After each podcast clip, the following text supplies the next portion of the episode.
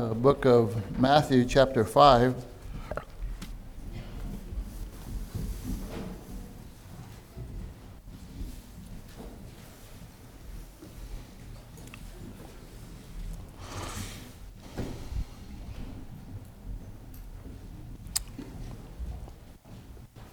Matthew chapter 5 and verse 3. Blessed are the poor in spirit, for theirs is the kingdom of heaven. Let's pray. Father, we thank you today that we could be here. Thank you that we don't stand alone in this uh, pulpit, that your word is taken and applied to hearts and doesn't return void. Our desire is that souls would be saved in this place today. In Jesus' name, amen. Our scripture text here in the third, fifth chapter of Matthew, in the third verse, falls at the beginning of what's been known and called the Sermon on the Mount. It's uh, the first recorded message found in the Bible, uh, delivered by the Lord Jesus Christ to uh, masses of people. He's had other things he said, but not to uh, the masses of people. They're very weighty words, they're foundational words. At this point in the ministry of Jesus Christ, he was, of course, born some 30 years before in Bethlehem and grew up and lived in Nazareth and learned some carpentry from his stepfather Joseph. As he approaches 30 years of age, he begins preparing for his public ministry. And John the Baptist has burst on the scene, and instead of John the Baptist, that he came preparing a people for the Lord, and he preached repentance and baptized those that were truly born again, and required people to bring forth fruits evidencing their salvation before he had baptized them. And Jesus came along and took from John those disciples and, and set them in his church. John identifies Jesus as the Lamb of God, which takes away the sin of the world. Uh, Jesus is going to go into the wilderness and be tempted for 40 days and 40 nights, and he answers each of those temptations. Uh, he's fasted 40 days and 40 nights, not tempted, but in that time period, he is tempted and answered those temptations by the clear word of God. He begins to draw attention to himself through miracles of the changing of water into grape juice at the wedding. He's going to have interest in him that's exemplified in Nicodemus coming to Jesus Christ by night and asking him about who he is. And Jesus doesn't beat around the bush. He clearly tells them, You must be born again. And curiosity is building concerning who he is in the region of, region of Judea, so much so that he leaves Judea and he goes to Samaria. And there's where we have the great passage in John chapter 4 of the woman at the well. The woman is saved, goes back into the city, and says, Come see a man who told me all about me. The great tension and great interest is building concerning his ministry. In verse 25 of chapter 4, it says, And there followed him great multitudes of people from Galilee and from Decapolis, which is a 10 deca 10 polis city, 10 city region, from Jerusalem and from Judea and from beyond Jordan. He's become a man of great interest to the Roman occupied Jewish nation that's hoping for and praying for deliverance. But he's going to set them straight. He's not come to overthrow Rome, but he's come to save his people from their sin. His kingdom must first begin in the hearts of men, and one day he'll be the lion of Judah. And one day he's going to come back, and the lion will lie down with the lamb. And so when we get to chapter 5, this great group of people that's talked about in the 21st verse, great multitudes, are following him. He's going to have to set things straight that he might not be confused. He's going to make them understand that this is not a movement where people jump on the bandwagon and make him king of Israel. This is not about overthrowing Rome. In this Sermon on the Mount, he's going to show them that it's much deeper and far more important than just getting on the bandwagon. It's about God receiving glory. It's about being born again, being transferred from the kingdom of darkness into the kingdom of His dear Son. It's going to be about not only receiving life, eternal life, but also life more abundantly. People want peace with God. Uh, people want to believe in life after death. People want to think of themselves as good people. But Jesus, in this message and in the Bible, makes it very plain that those things, peace with God and being a good person, only comes through God Himself. In fact, over and over, He emphasizes uh, throughout the Bible the need for a change in a person's life that evidences salvation. He says, Follow peace with all men and holiness, without which no man can see the Lord. There's this idea in, in circles today that you first get saved and then afterward uh, you make Jesus Christ as Lord and you grow and He becomes Lord and you take on holiness. Well, no, you get saved, and that makes you a new creature. And when you get saved, you can't be saved unless you make him Lord. And so he's, he's saying, listen, uh, don't come around here following me and acting like you're part of my ministry or part of what I believe without holiness. Timothy said, Nevertheless, the foundations of the God stand sure, having this seal, the Lord knoweth them that are his and let everyone that nameth the name of Christ depart from iniquity. When you have a man or a woman saying that they're a Christian and they have not departed from iniquity, it's a sure sign that they've never been born again. And so Jesus comes here, and this great crowd that's following him around, and they anticipate and understand that there's something going to take place here. He's going to now address not just small groups like Nicodemus, one person, and, and that, that uh, marriage feast. But now he's going to deliver some words uh, to the masses. What will he say? Where is he going to begin? What is happening here? And you find that the very first words that he says are Blessed are the poor in spirit.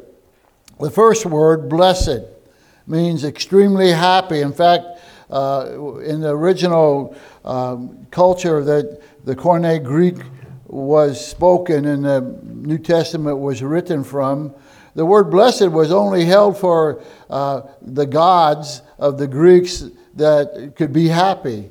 There was a very special kind of blessedness.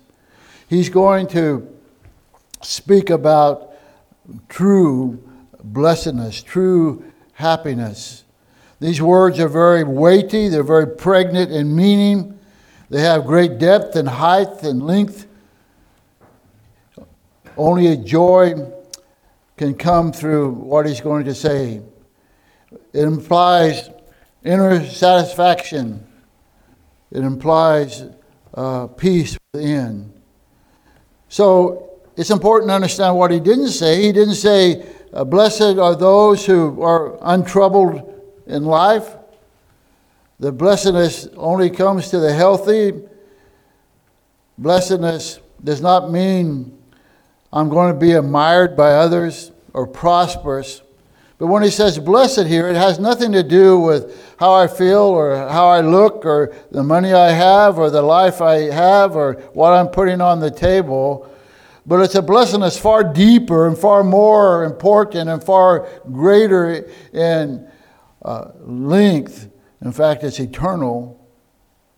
But it's blessed is between you and God, all is well. That there's nothing between me and the Savior.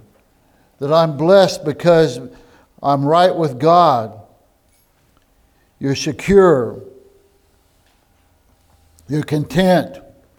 You're happy. And even if you're weeping over a painful body, a broken body, or maybe you're perplexed in your mind about what's happening, or about heartbroken over a relationship that has fallen apart, this verse and this word, blessed, goes beyond all of that. It's the opposite. Many times in the Bible it says, woe, woe, woe. And woe is the worst it can be. Woe. But blessedness is on the complete 180 degree opposite side. There's a possibility in this life to have a life that's blessed, even in the midst of turmoil, that we're blessed. There's a possibility to have a peace that passeth understanding. And so, First of all, I'm just excited this morning the fact that Jesus is concerned about my life being blessed. He's concerned about my not only my eternal life, but he's concerned about my quality of life. And, and that he cares for you this morning, that he wants your life to be blessed. He wants to, he wants to give you a life that's at peace. And so when he says blessed, are the poor in spirit, he is not talking of here about materially poor. There's nothing spiritual about being poor. If it was only poor people that were blessed, then we'd be wrong to help out any poor person. We'd be wrong to distribute food, We'd be wrong to distribute goods to them. But, the, but it is poor in spirit.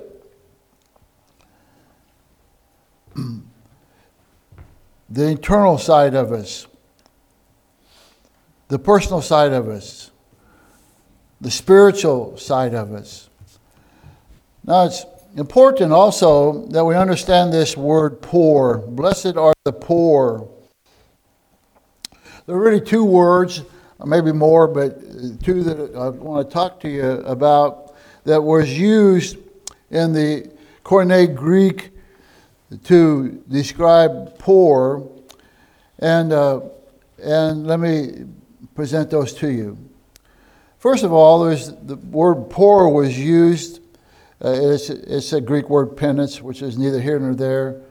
But it, it means that word means that I have to work every day for my livelihood. There's very few of us in here this morning that could go two months without a salary and not be hurting. And so we're not Rockefellers and we're not Rothschilds and we're not Kennedys and we don't uh, have the wealth of Donald Trump. And most of us have to get out there and get after it. Otherwise, we're going to be hurting. And, and so that first word, penes, it has to do with that idea that we're poor and we need to labor and toil. We just can't sit around and things fall into our lap. But the second word is a word that means a beggar, one that's cowering and, cringing. It's idea of shrinking from something. It carries a classic idea of begging out of shame. This is not talking about the guy over by uh, Fred Meyer or over by Walmart who is in the median there and he's got his sign up and he, he's asking for something and he's wanting money. And if you watch him, after a while, he'll pull out his iPhone that's more expensive than yours. And when he leaves, he goes and climbs in a car that is better than your car. And it's not talking about that kind of poor. This guy's a beggar.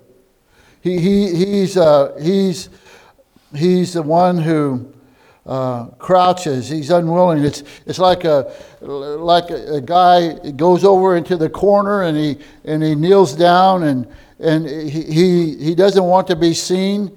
He's, uh, he's sitting there and, and he doesn't even want to lift his head. He, he, he's, he's needy. He can't work. There's, maybe he's disabled. Maybe his legs, maybe he's crippled. He, and, he, and he can't, he, all he can do is beg. He can't do anything else. He's not just panhandling. It's not panhandling at all. And we don't see that much in the United States, but we, we do see that in the Bible, and we do see it in other countries. But he, he's, he's so poor that, that he, he, the only thing he can do is beg for food and beg for sustenance.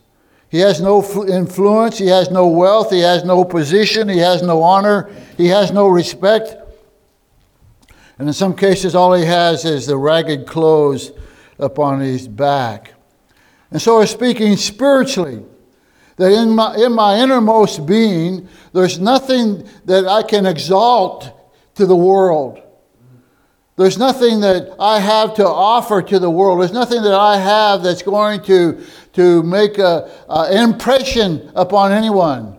There's nothing, that, there's nothing that I can do to gain uh, value with you. There's nothing I can do, as we use the word impression, there's nothing I can do to impress you. There's, there's no amount, you know, there's no amount of uh, tit for tat that I, if you do this for me, then I'll do this for you. You know, we always say, we always say when we see those guys uh, begging over there, we say, we, we want to stop. We don't, say, I've never said this, but I've always wanted to stop. Hey, they're hiring over McDonald's go to work. These, this guy cannot work. There's nothing he could do spiritually. He's broken. Spiritually, he is nothing. Spiritually, he's poor in spirit. Let me give you an example of that in the New Testament. In Luke chapter 18, in Luke chapter 18 and verse 9, Luke 18 and 9, and he spake this parable unto a certain which trusted in themselves. And so here's people that we would ask them, Do you consider yourself a good person? They said, Well, of course I consider myself a good person. I maybe have some flaws, but I'm a, yeah, I think I'm a good person. And so they're trusting in themselves that they were righteous and despised others. Two men went up into the temple to pray, the one a Pharisee and the other a publican. And the Pharisee stood and prayed thus with himself. Isn't that interesting? He wasn't praying with God. There was no communication between he and God. God resisteth the proud. And he's praying with himself. And he says, God, I thank thee that I am not as other men are. And his hand is patting himself on the back. Extortioners, unjust adulterers, or even this publican, this tax collector. I fast twice in the week. I give tithes of all that I possess. So he's very rich in his own mind in the spiritual realm. And the publican standing afar off would not lift up so much as his eyes into heaven. He wouldn't even lift up his eyes. He smote upon his breast, which is a sign of remorse, a sign of grieving, to smite upon your breast. And he said, God, be merciful to me, a sinner. And I tell you, this man went down to his house justified rather than the other, for every one that exalted himself shall be abased, and he that humbled himself shall be exalted. Jesus said, Blessed are the poor in spirit, for theirs is the kingdom of heaven.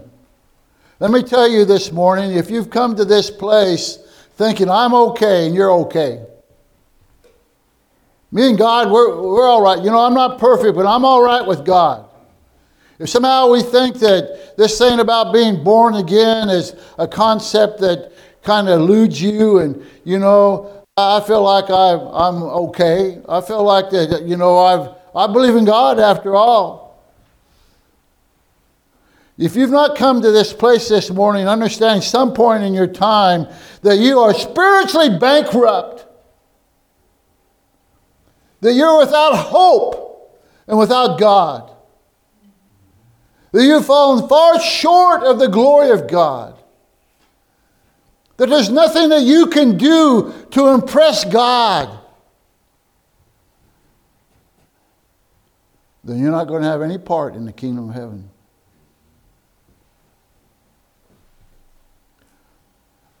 Only those who are poor in spirit are going to be blessed.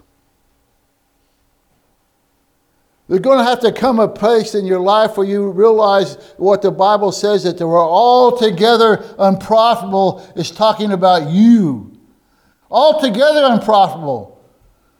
You understand what that means? There's, there's nothing in my life that's beneficial. I'm just a beggar. I can't offer anything. I can't bargain with you, God, over anything. I can't clean up my life and somehow impress you in any way. I'm a sinner. And here, the contrast is very much seen when the Pharisee is bragging about his goodness and the publican cries out, God be merciful to me, a sinner. And only the publican went back home, having the kingdom of God his. It's the spirit of Isaiah. When he got a revelation of God in chapter 6 of the, the book of Isaiah, he said, Woe is me! woe! Not blessed, but woe is me! For I'm undone because I'm a man of unclean lips, and I dwell in the midst of a people of unclean lips. For my eyes have seen the King, the Lord of hosts. He considers himself undone and unclean. So many people, and even in my life, I tried this, but in many they, they want to come to God on their own terms. They come with their high looks and their proud hearts. They come to God uh, giving Him a tryout and trying out for God. Well, you know, I'm going to I'm going to start going to church and I'm going to start, you know, being religious and I'll give God a tryout. I'll give him a chance to prove himself and I'll give him a chance to see what he can do for me and I in turn will will try to impress him.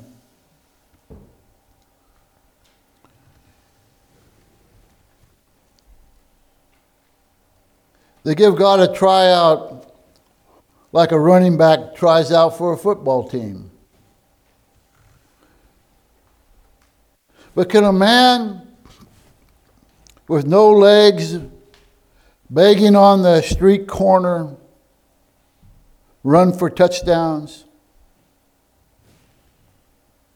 Spiritually, we're going to have to come to a place where we're destitute beggars you see, we are not in a bargaining position. Years ago, I went to Washington, D.C. when I was helping a missionary uh, back in Virginia area. And what shocked me more than anything was the beggars on the, the square out there between the uh, White House and, and uh, Lincoln Memorial and, and going around. What a foolish thing it would have been if I would have stopped one of those beggars and talked to him. And he said, Right now I'm in negotiations to become a, a, a aide to the president. He's a beggar. Let me say to you as kindly as I can God is not impressed with you.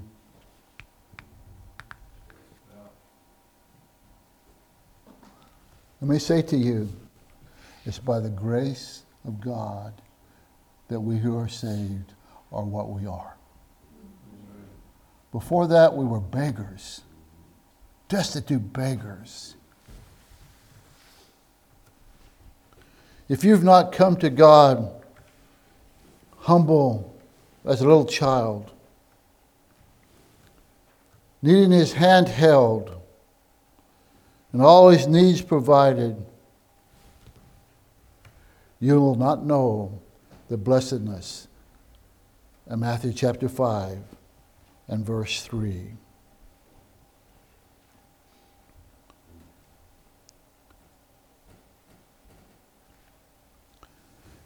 Blessed are the poor in spirit, for theirs is the kingdom of heaven. Luke 17 says, Neither shall they say, Lo here or lo there, for behold, the kingdom of God is within you. On the day that I uh, cried out to God, when I made a move to, by faith, trust in Him.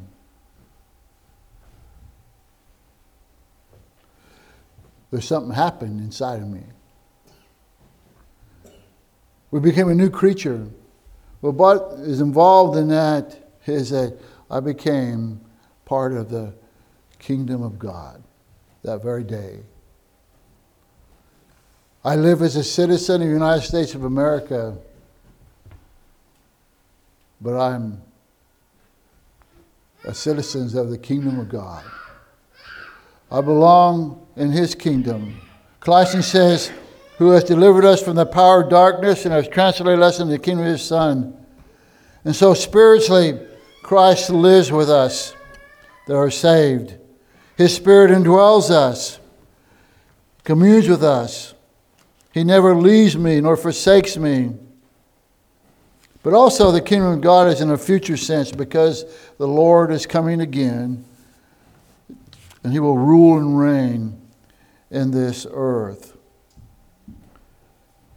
These words not only blessed are the poor in spirit apply to the lost man, but these words also instruct us that are already citizens of heaven. At times we get kind of full of ourselves, and at times we forget that it's by the grace of God that we are what we are.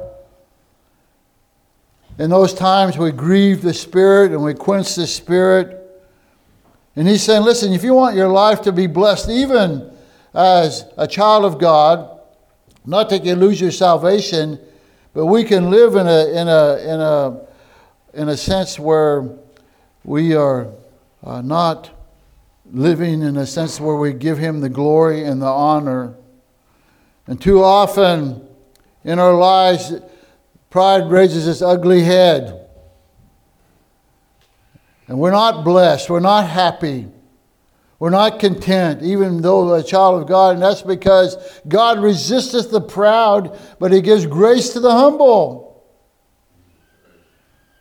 And if we won't humble ourselves, then God's going to resist that. And He wants us to do away with strife and vainglory. Years and years ago, probably over 35 years ago, I received this invitation. It must have mailed out to all the churches on their mailing list, but I received this invitation for our youth to go to a, youth fellowship in Belmar Baptist Church in Houston, Texas. In the fellowship, there was going to be some competition. Prizes were going to be given. Prizes were given to the best churches singing group, the best solo, the best Bible storytelling, and the best preaching. But I noticed that there was no gifts given for being humble and poor in spirit. Listen, let us never forget that by the grace of God, we are what we are. Let us never forget that in the kingdom of God, you must go down before you can go up. Let us never forget that the kingdom, the greatest of all, is the servant of all. And let us never forget that uh, when we do serve, we've simply done what was our duty to do. And let us never forget, as I've quoted that God gives grace to the humble. Humble yourselves, therefore, under the mighty hand of God, and He'll exalt you in due time. And so, how then, if I'm going to be blessed by being poor in spirit, how do I obtain that? How do I how do I work? What do I do? What do I what do I have to be exposed to to put myself in a place where I can be part of the kingdom of God? How can I be poor in spirit?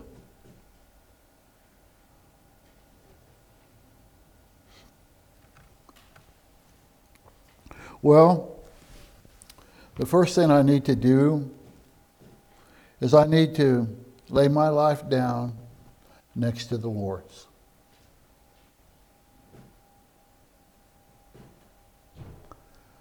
We truly want to. There's something deep within us in our fallen nature that truly wants us to say, I'm a good person.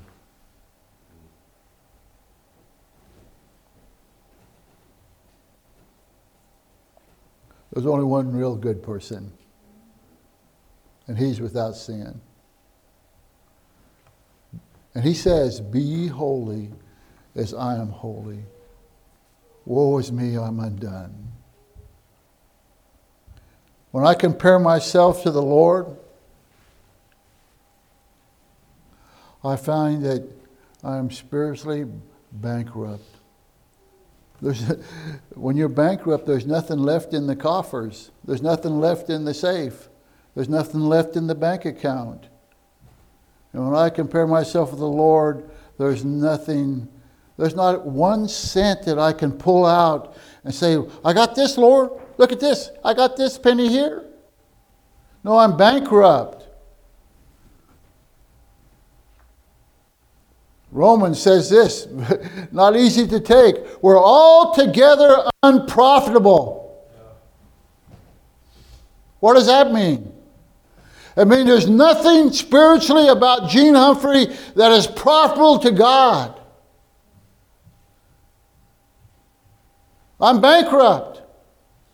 Until I come to that place where I'm poor in spirit and all I can do is sit down and hold my head down and, and, and, and, and beg, I have nothing to offer God. You have nothing to offer God. But miraculously, God says in this passage if you'll come to that conclusion, if you'll grip that with your mind and with your heart and your spiritual being and understand that you cannot do anything to better yourself, and know that your hope lies only in one place, and that's in the shed blood of Jesus Christ, then you can come to a place where I'm happy, I'm overwhelmed that Jesus saved a wretch like me. They've taken out of many hymn books that word worm, you know, that they saved a sinner such as I, when the original writing was they saved the worm such as I. Listen, spiritually, we're worms. That's not demeaning. I'm not preaching a message here this morning that's trying to demean you or put you down. Listen, you can't go any lower than what you are spiritually without the Lord. I'm simply telling you the truth. And until you come to a place where you're poor in spirit, when you say, Woe is me, when you understand without God, you're lost, you're lost, you're lost. And you're bound for eternity in the lake of fire. Amen. Until you understand that, you'll never be born again. That's why he said to Nicodemus, who was a leader of the Jews, he was he was a he was a, he had a name. He was part of the Sanhedrin.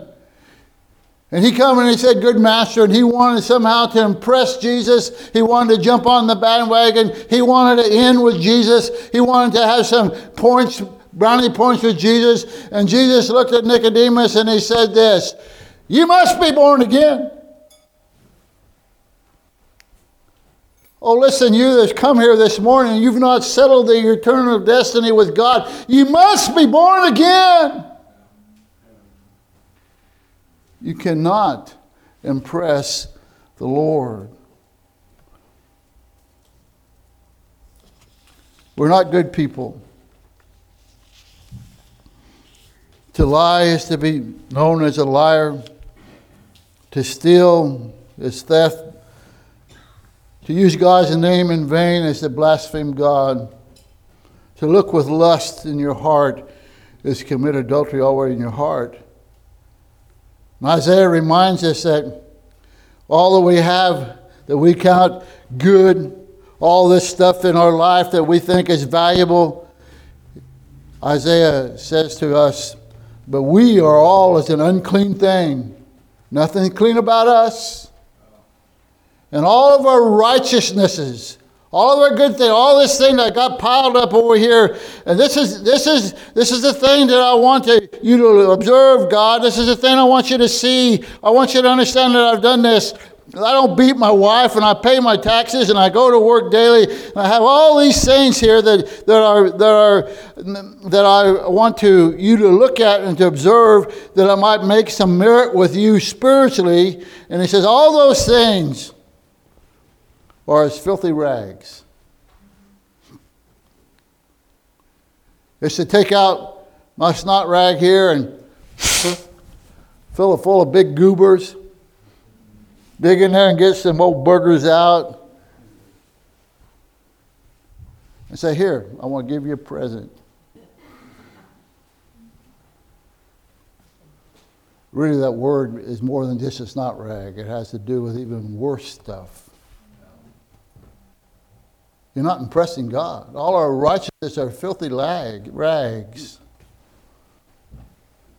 And all we fade is a leaf, and our iniquities have, like the wind, have taken us away. Poorness in spirit comes by laying my life down next to the Lord. Listen, we can always find someone that we compare ourselves among ourselves that we consider ourselves better. I had a guy tell me one time, I'm better than you and you know it. I won't tell you all that story.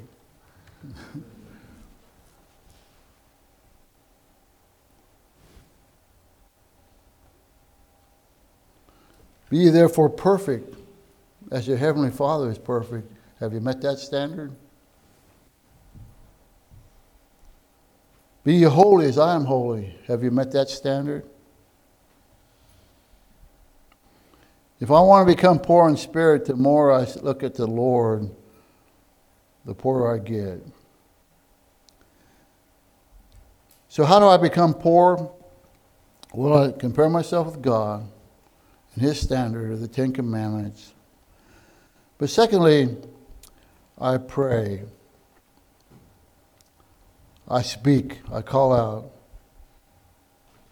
You see, as a beggar, as a beggar is there on the corner. He can't say, I'll go work for you today.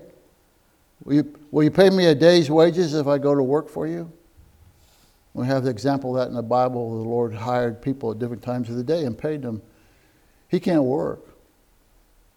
It's like a guy with no legs, and he's here, and his head is down. He, he can barely walk on his stumps. He can't walk to the Lord. He can't work for the Lord. So what does he do? What does he do? He says, Lord, help me. Lord, help me. Please help me, Lord. Lord, save me. Oh, you that are in here today and you're trying to impress God with yourself. May you understand you're a man with his legs cut off that can do nothing to impress God.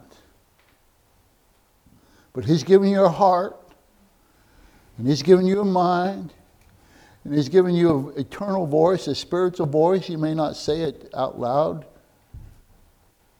but you say, Lord, I can't do it. Lord, I need a drink and I have no water. I need spiritual food and I have no food. Lord, help me. If you'll humble yourself to that point and realize the seriousness of the spiritual condition you're in, the Lord will give you legs and He'll give you life and He'll give you purpose and He'll give you a sonship and He'll give you forgiveness of sins and He'll give you life and life more abundantly. But you see, some of you won't do it because you're too proud.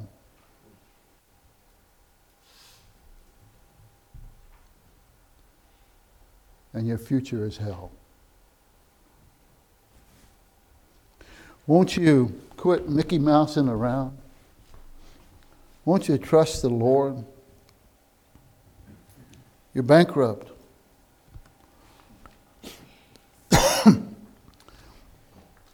you have no good deeds.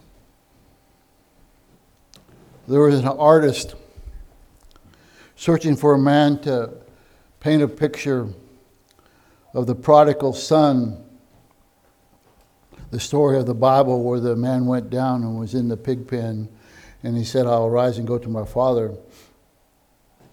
And he saw this beggar in the street, and he asked him to come to his studio the next day and pose for him, and he promised to pay him. And at the appointed time the next day, the man entered his studio, and he was neatly shaven and all dressed up, and the artist said, Who are you? He said, I'm the beggar. I thought I'd get cleaned up before I got painted. And the artist said, I can't use you. Go back home.